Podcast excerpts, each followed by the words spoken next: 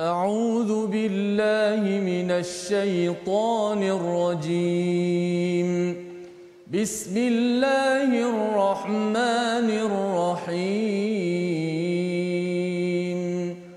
الحمد لله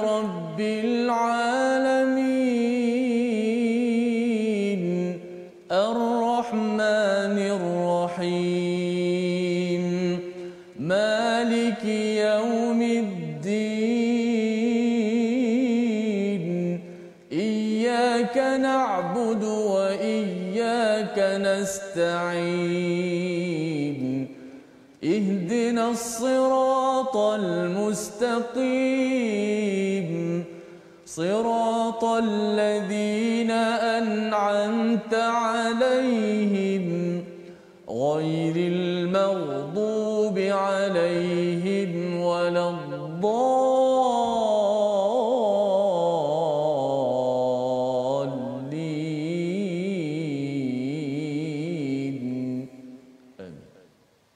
Assalamualaikum warahmatullahi wabarakatuh. Alhamdulillah wassalatu wassalamu ala Rasulillah wa ala alihi wa man wala syada la ilaha illallah syada Muhammadan abduhu wa rasuluh. Allahumma salli ala sayidina Muhammad wa ala alihi wa sahbihi ajma'in.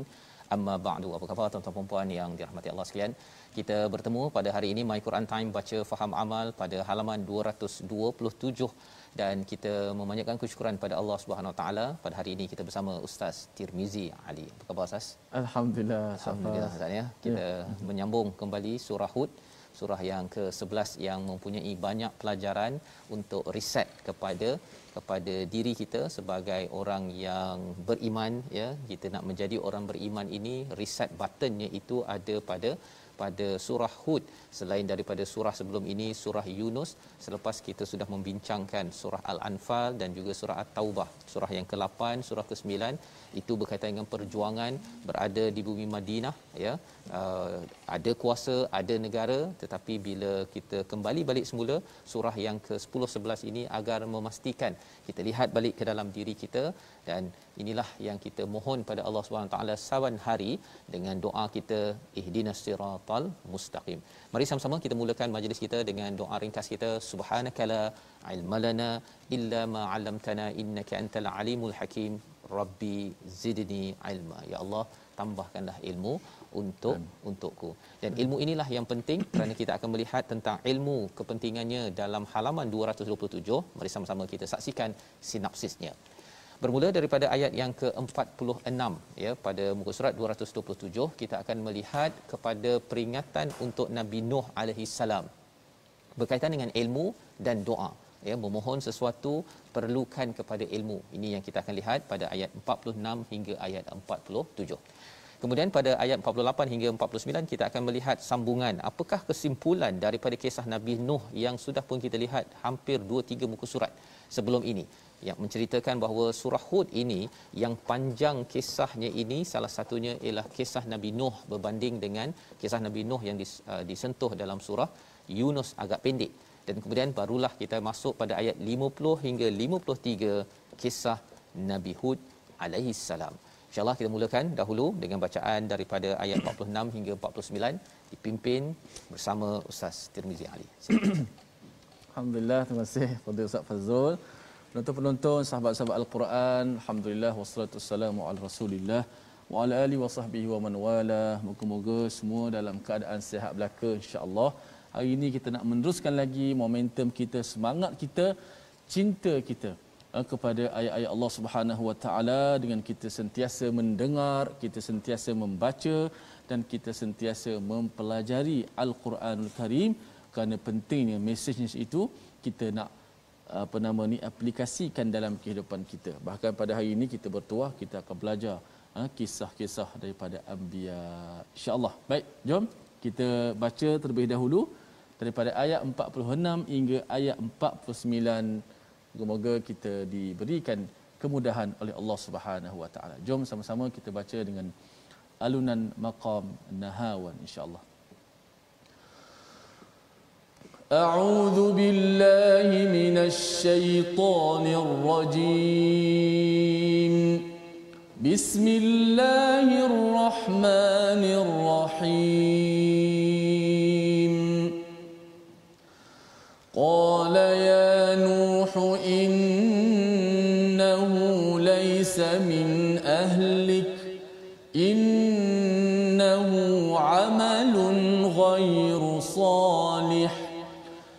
فلا تسألني ما ليس لك به علم. إني أعظك أن تكون من الجاهلين. قال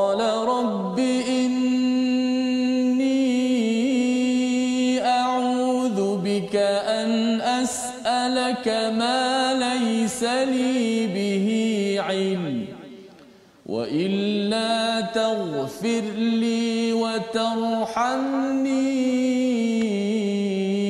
أكن من الخاسرين.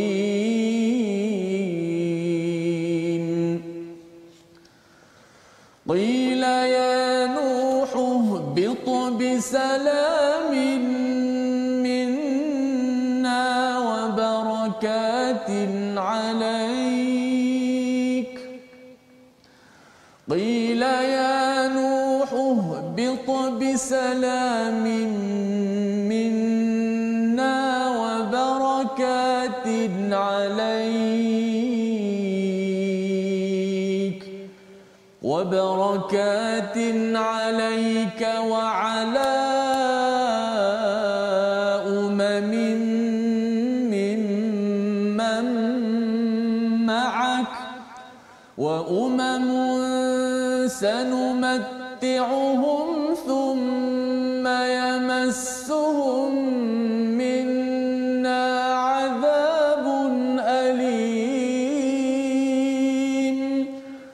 تلك من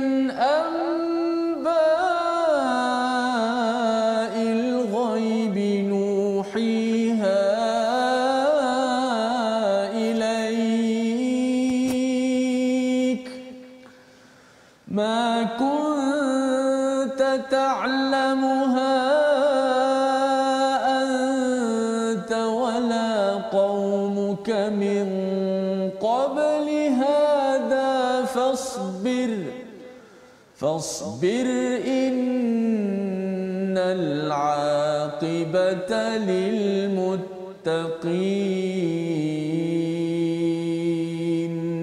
صدق الله العظيم Surah Al-Azim begitulah bacaan daripada ayat 46 hingga ayat 49 daripada surah Hud sebentar tadi menyambung kepada kita kisah Nabi Nuh alaihi salam Ustaz ya berkaitan dengan bagaimana Nabi Nuh bila dah naik ke dalam kapal tersebut uh, beliau menyeru ya kalau kita tengok pada halaman semalam wanada nuhur rabbahu faqala rabbi an innabni ya sesungguhnya anakku ni daripada keluargaku uh, sesungguhnya janjimu betul anta ahkamul hakimin. Sebenarnya uh, si anak itu degil tidak mahu bersama si ayah Nabi Nuh alaihi salam untuk berada di atas di atas kapal. Maka bila anak ini sudah uh, dalam keadaan bahaya uh, dan Nabi Nuh menyeru bahawa ini anakku kata Allah Subhanahu taala menyambung pada ayat yang ke-46 ya qala ya nuh innahu laisa min ahlik iaitu uh, sesungguhnya dia bukan daripada ahli keluargamu. Ya ketika Nabi Nuh sudah menyatakan ini ahli keluargaku ni kan? Nak diselamatkan Allah menyatakan bahawa ini bukan ahli keluargamu. Kerana apa? Kerana kerana akidah itu melangkau daripada daripada darah keturunan. Kerana ia adalah hak Allah Subhanahu Wa Taala Allah menyatakan dia amalun ghairu salih dia itu anak kepada Nabi Nuh ini ustaz ya sebagai amalun ghairu salih bukan sekadar dia ini ya'malu uh, ghairu salih tapi amalun dia mewakili kepada avatar. Ha, contohnya ya kan orang cakap avatar kan sebagai satu susuk badan yang penuh dengan tidak soleh.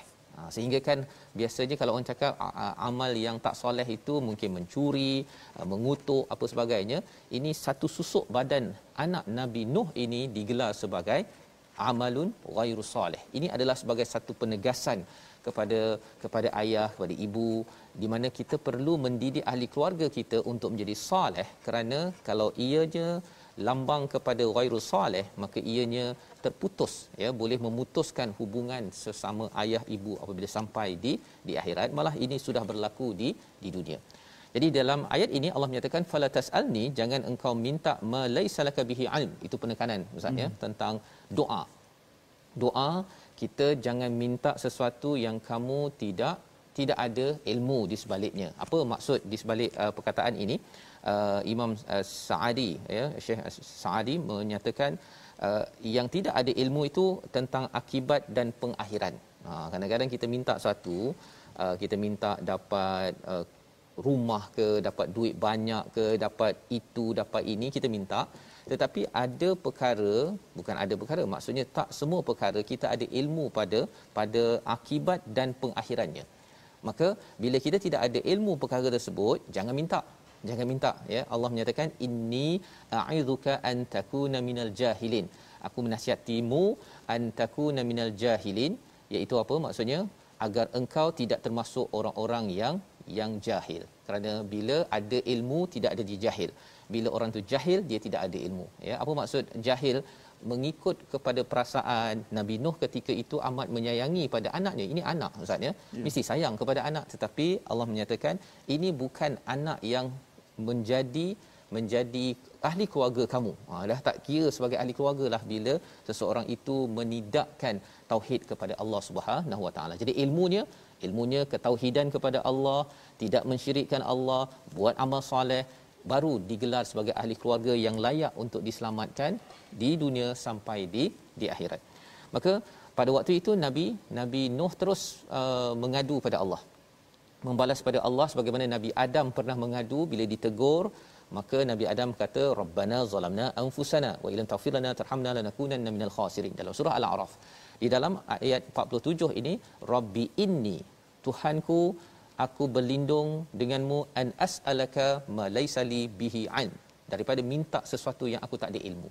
Iaitu aku ni tak tahu pengakhirannya tidak tahu kesudahannya yang menyebabkan aku ini terhalang daripada berbuat kebaikan. Ini yang dikongsikan oleh uh, Imam Sa'idi tentang tentang uh, ayat ini tadi.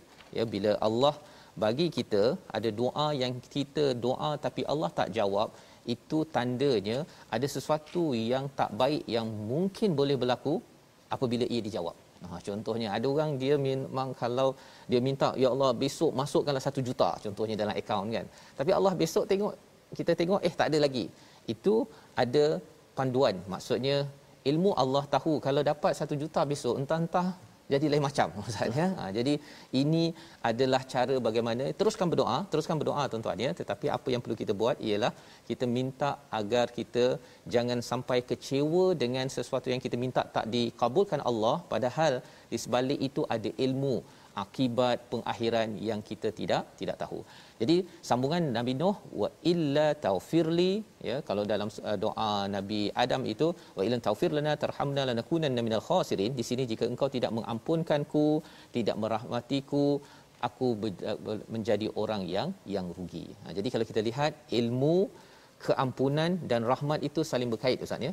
Makin seseorang itu dapat ilmu dan dia ber dia akan bertaubat taufirli dan bila dia bertaubat minta ampun dia akan mendapat rahmat daripada Allah SWT. Jadi kalau kita reverse balik, patah balik, orang yang tidak suka minta ampun, yang sebenarnya dia tidak mahu rahmat dan orang yang tidak minta ampun sebenarnya ilmunya ada masalah sikit.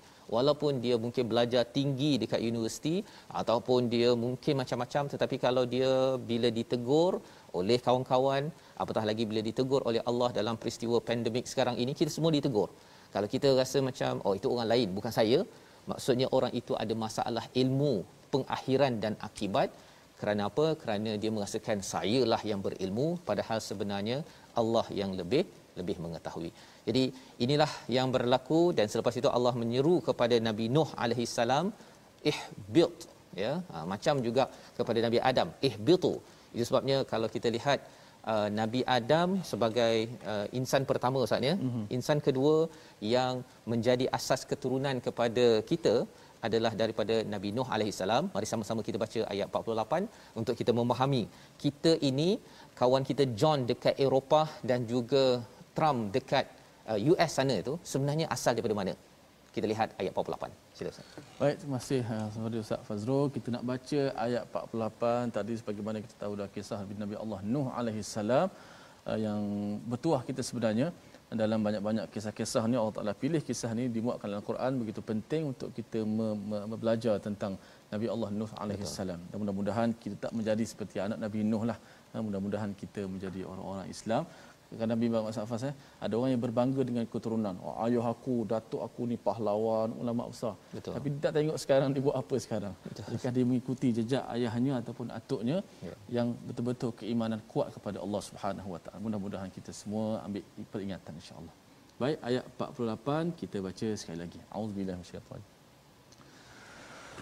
Qila ya Nuh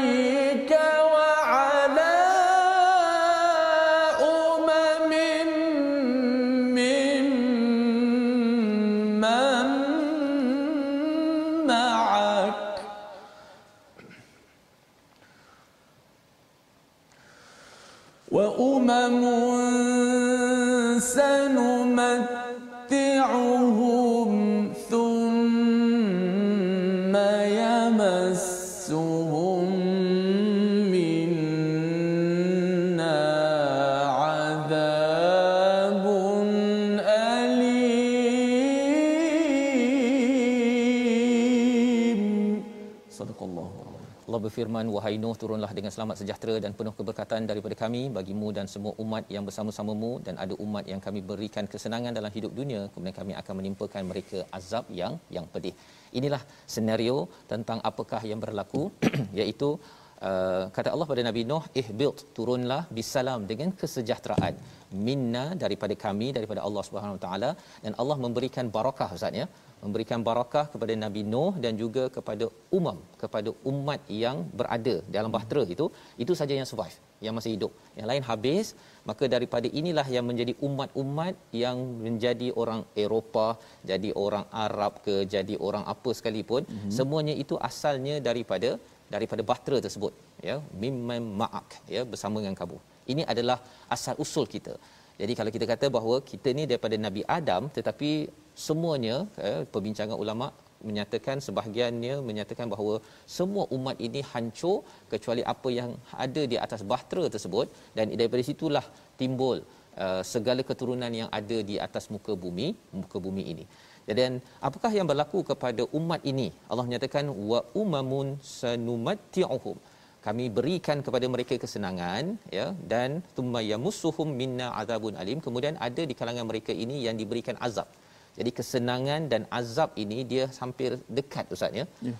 uh, ada orang yang diberikan ujian dia akan sedar dan ingat Allah mm-hmm. tetapi diberikan kesenangan ramai orang yang mungkin dia Betul. keliru dan akhirnya dia makin jauh daripada Allah yang menjemput azab daripada Allah SWT.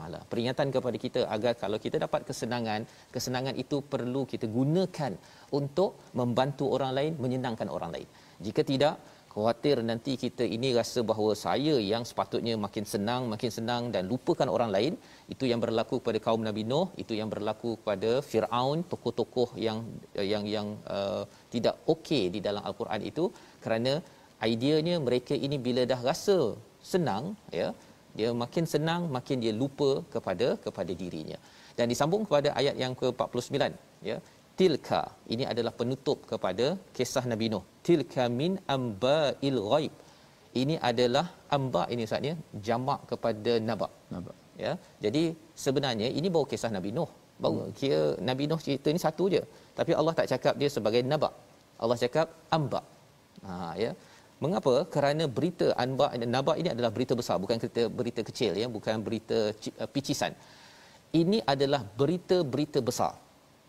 Poinnya apa? Poinnya ialah perkara yang kita tak tahu ini Allah wahyukan kepada Nabi Muhammad untuk kita dapat bersama ini dia bukan sekadar satu cerita tetapi banyak cerita pada satu tema Nabi Nuh alaihi salam kita kena beri perhatian setiap ayat yang ada yang kita tengok hari ini pada hari-hari sebelum ini kita kena beri perhatian sebenarnya apakah berita besar yang Allah sedang sampaikan kepada kita. Salah satunya ialah doa jangan ikut emosi ya jangan ikut ilmu kita tetapi kita kena bergantung kepada ilmu Allah Subhanahu Wa Taala. Itu yang kita belajar hari ini. Semalam kita sudah belajar beberapa perkara. Jadi inilah cerita yang perlu digembar gembur yang perlu dikeluarkan kepada ahli keluarga kita kerana ini berita besar. Ini bukan berita picisan dan ma kunta ta'lamuha anta wala qaumuka min qabli hadha. Kamu tak tahu tentang perkara ini kecuali apabila Allah dah tilawahkan beritahu fasbir. Ha ya di hujung ini sabar sesungguhnya innal aqibata lil muttaqin kebaikan kesan yang besar yang baik diberikan kepada orang yang bertakwa. Kita akan bincangkan lagi bahagian hujung ayat ini tapi kita lihat dulu perkataan pilihan kita. Iaitu perkataan kita yang kita pilih hari ini adalah perkataan jahila ya yang berulang 24 kali di dalam al-Quran. Salah satunya dalam surah Hud, ada juga dalam surah Al-Ahzab dan beberapa surah yang lain termasuk surah Al-Baqarah nak menceritakan bahawa jahil bukan kerana tidak ada ijazah ataupun tidak ada SPM tetapi jahil yang dimaksudkan dalam al-Quran bila seseorang itu mungkin sudah belajar atau tidak belajar tetapi dia mengutamakan perasaan dia melangkau daripada ilmu untuk mendekatkan diri kepada siapa kepada Allah Subhanahu Wa Taala. Bukan sekadar ilmu tapi ilmu yang mendekatkan kepada Allah. Jadi kalau ada ilmu tapi jauh daripada Allah itu juga digelar sebagai orang yang yang jahil. Yang kita minta ampun pada Allah, moga-moga dengan kita membaca al-Quran kita dapat ilmu yang yang menyelamatkan kita dan kita berehat sebentar kembali semula dalam My Quran Time baca faham amal insya-Allah.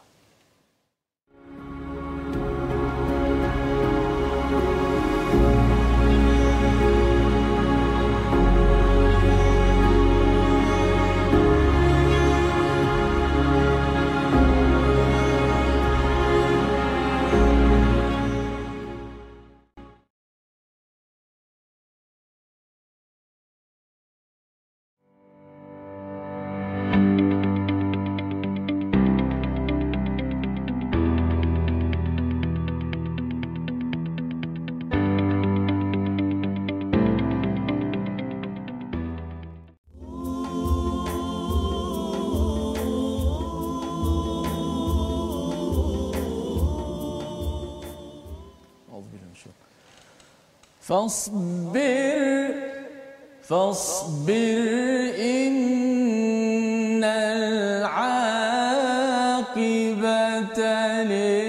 للمتقين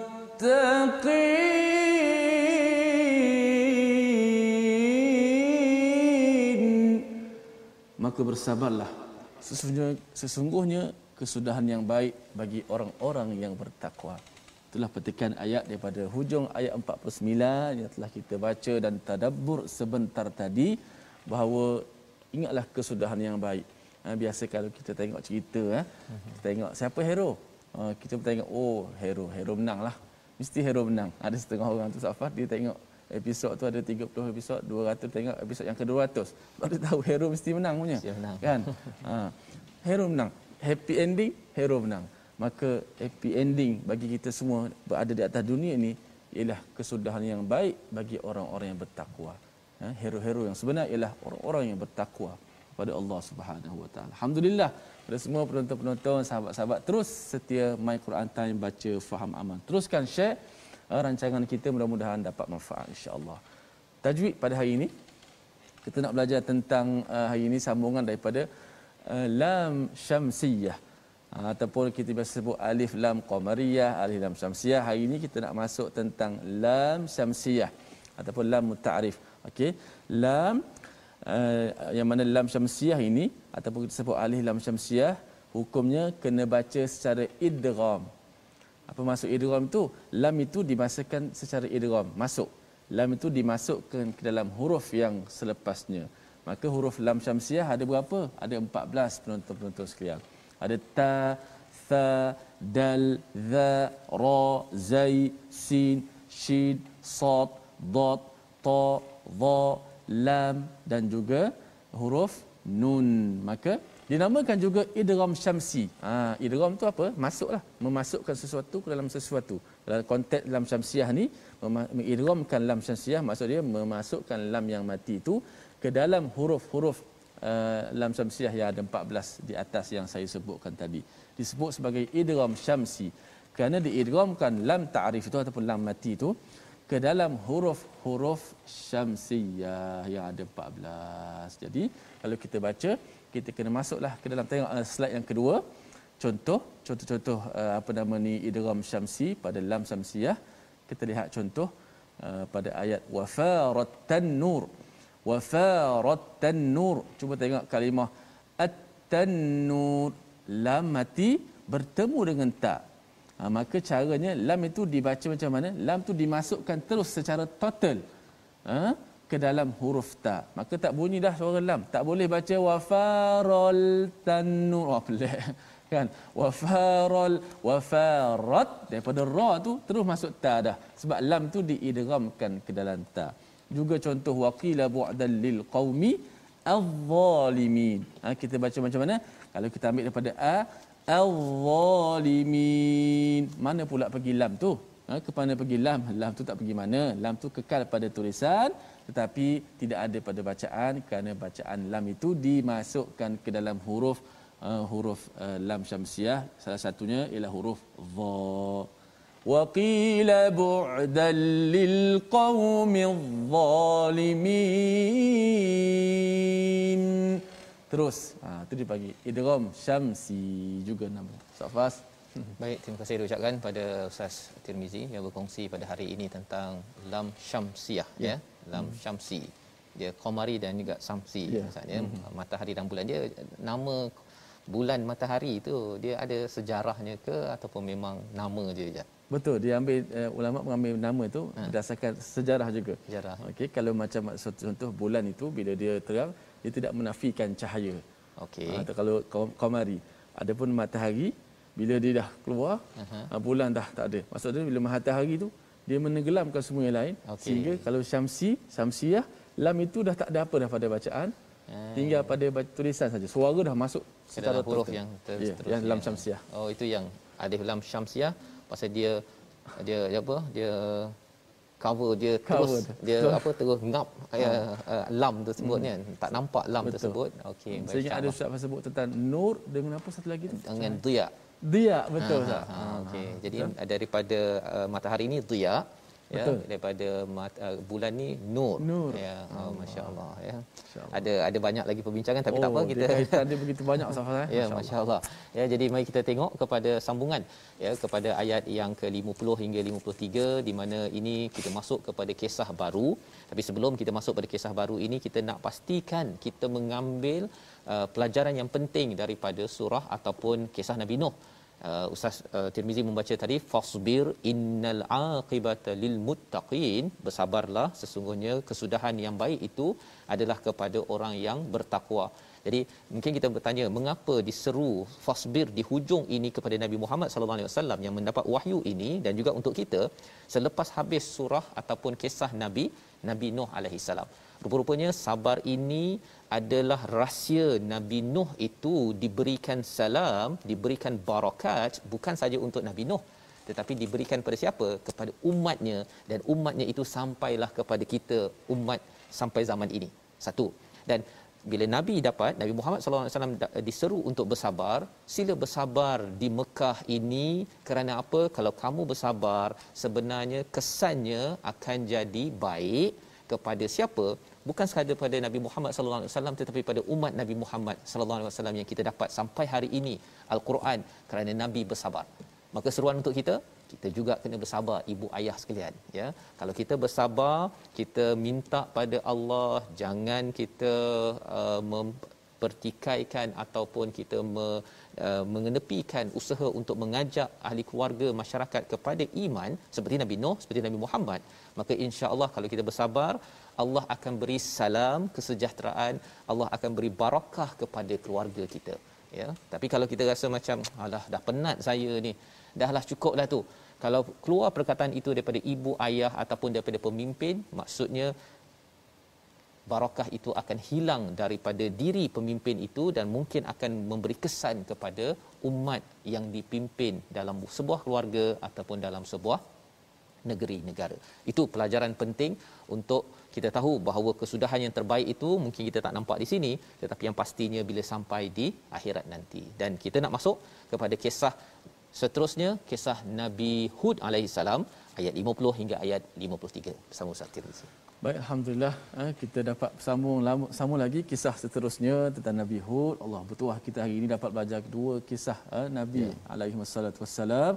Untungnya kita kerana Allah Taala pilih daripada banyak-banyak kisah yang ada dimuatkan kisah dalam Quran sudah pasti bila Allah pilih maka dia sangat penting untuk kita semua insya-Allah. Kita nak baca seterusnya ayat ke-50 hingga 53 dengan alunan sikah insya-Allah taala. Auzubillahi minasyaitonirrajim. وإلى عاد أخاهم هودا قال يا قوم اعبدوا الله ما لكم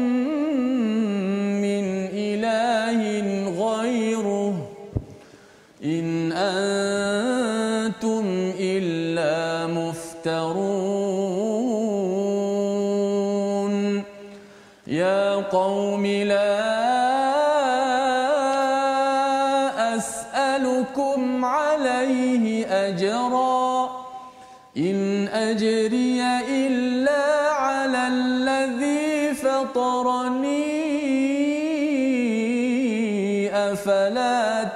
تعقلون ويا قوم استغفروا ربكم ثم توبوا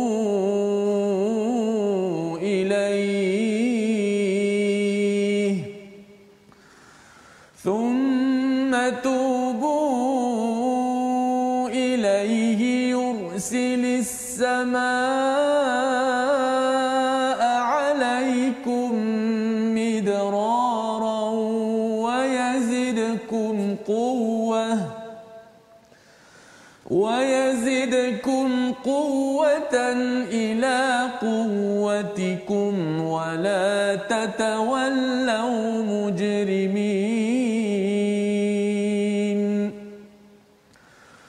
قالوا يا هود ما جئتنا ببينة وما نحن بتاركين.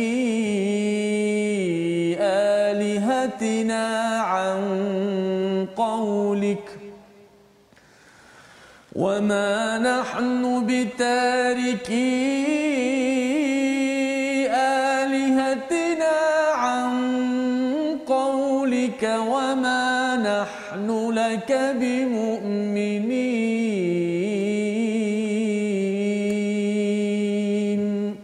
صدق الله العظيم.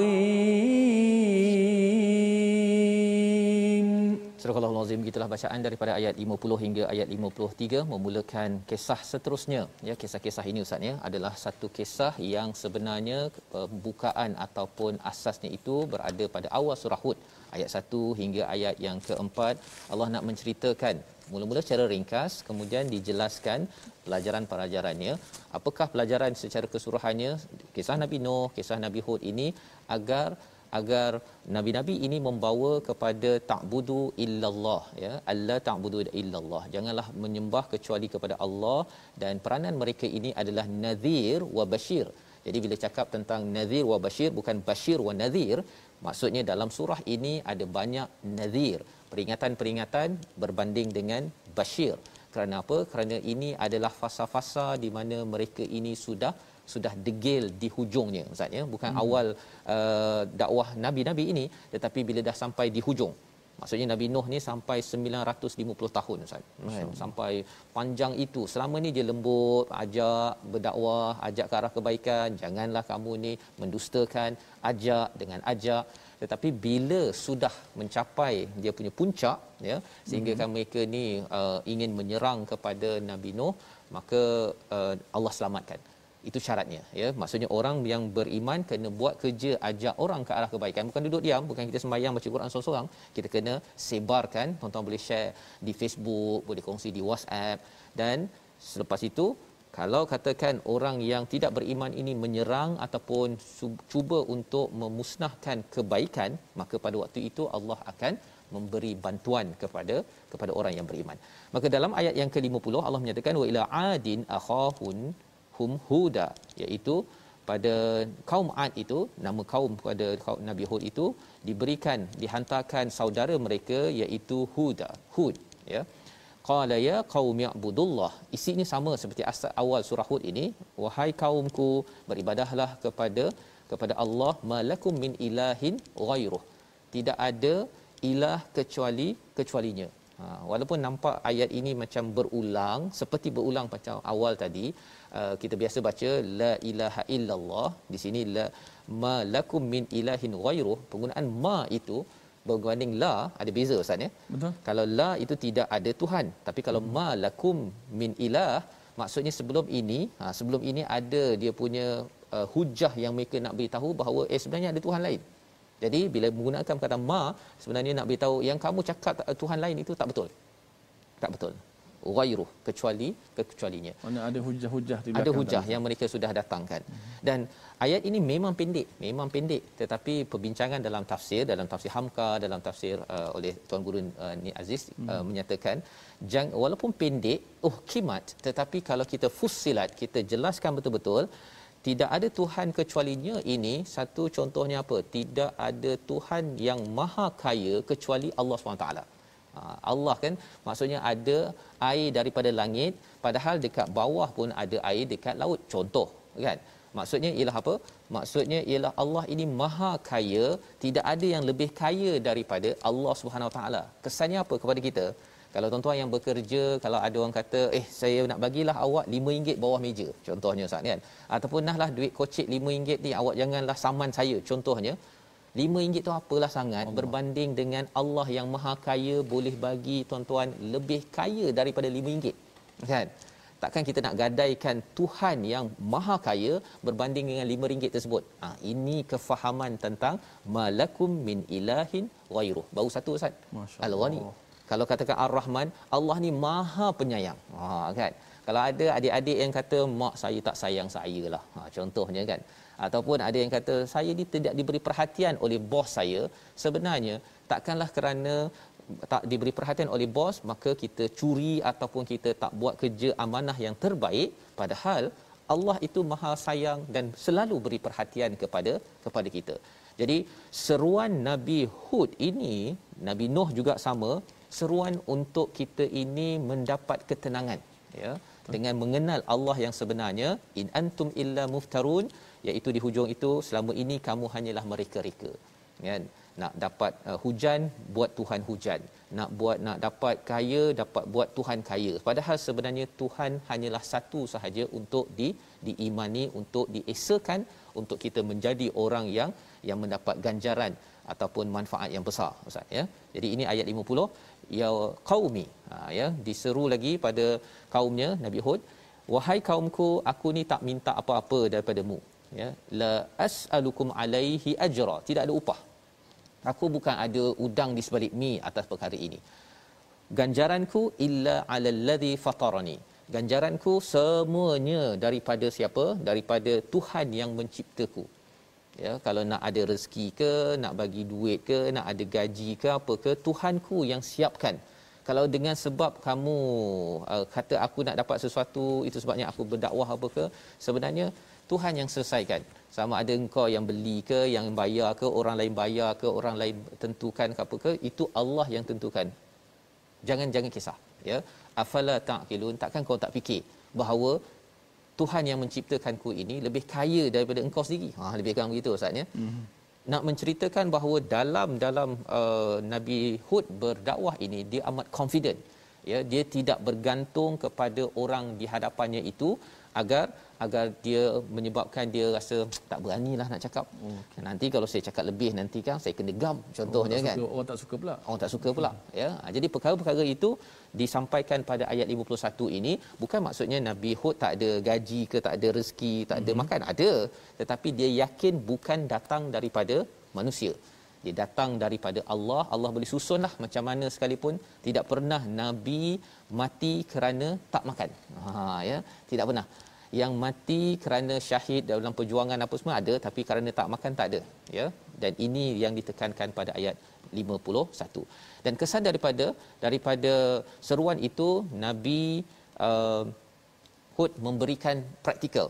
Kalau kamu ini beribadah kepada Allah Subhanahu taala menghambakan diri kepada Allah maka kesannya ialah sila istighfar sila bertaubat nanti ada ganjaran daripada istighfar dan taubat kita baca ayat 52 untuk kita memahami apakah kesan daripada kita banyak istighfar banyak bertaubat pada tahun 2021 ini. Kita baca ayat 52 Ustaz. Baik, kita baca ayat 52 bagaimana kesan istighfar. Tadi Ustaz Pahmud sebut tentang kita mesti memohon ampun. Orang yang tak mohon ampun, dia adalah orang-orang yang sombong. Walaupun kita pandai macam mana pun. Kalau kita dalam Quran, deretan banyak surah doa para Nabi. Banyak doa.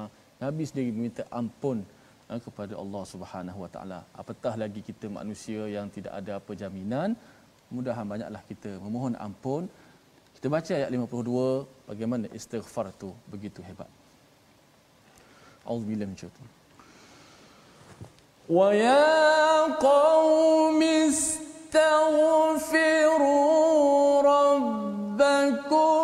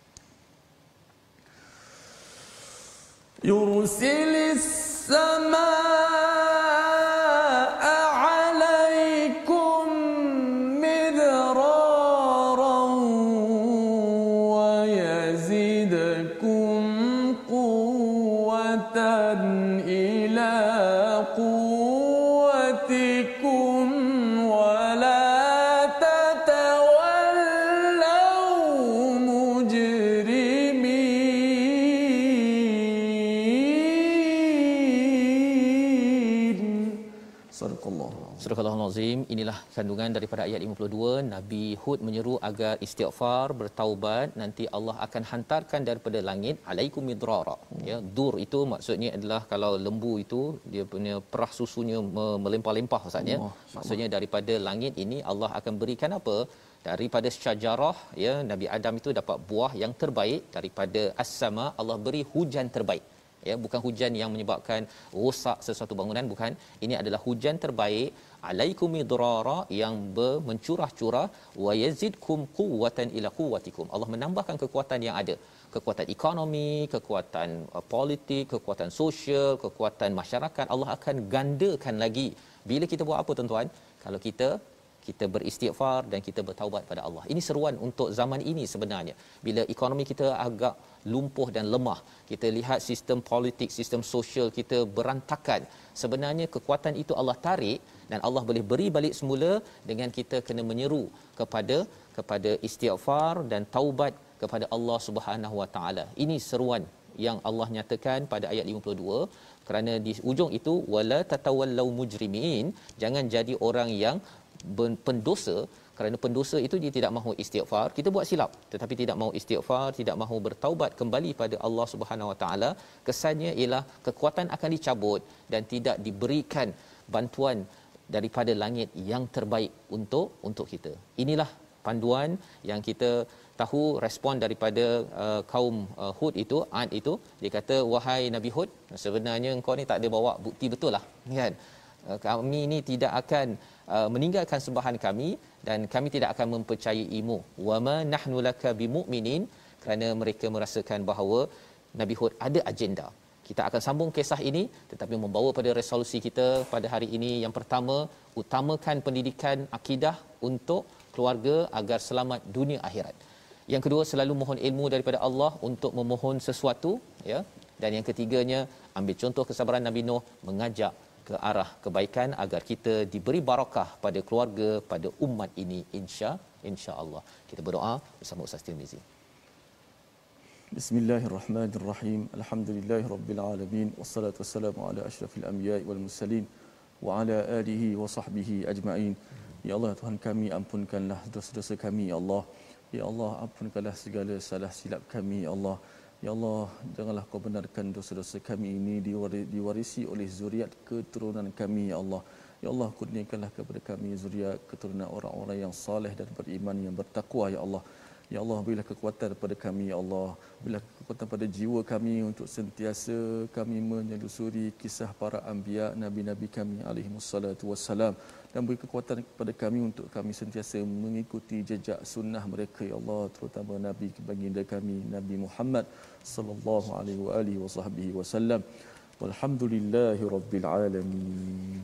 Amin ya rabbal alamin. Moga-moga Allah mengurniakan uh, memakbulkan doa kita dengan doa yang terbaik dan inilah yang kita harapkan kita mampu bersabar dan terus menjadi orang bertakwa yang kita ingin sebarkan dalam tabung gerakan al-Quran satu kempen. Tuan-tuan boleh menyumbang dan juga bersama ya dalam perjuangan seperti Nabi Nuh dan juga Nabi Hud. Nakkan masyarakat kembali kepada wahyu. Moga-moga dengan sumbangan tuan-tuan dalam tabung ini ia akan dimanfaatkan dalam menghasilkan lebih banyak lagi program dan juga kempen agar masyarakat kembali kepada Allah Subhanahu Wa Taala.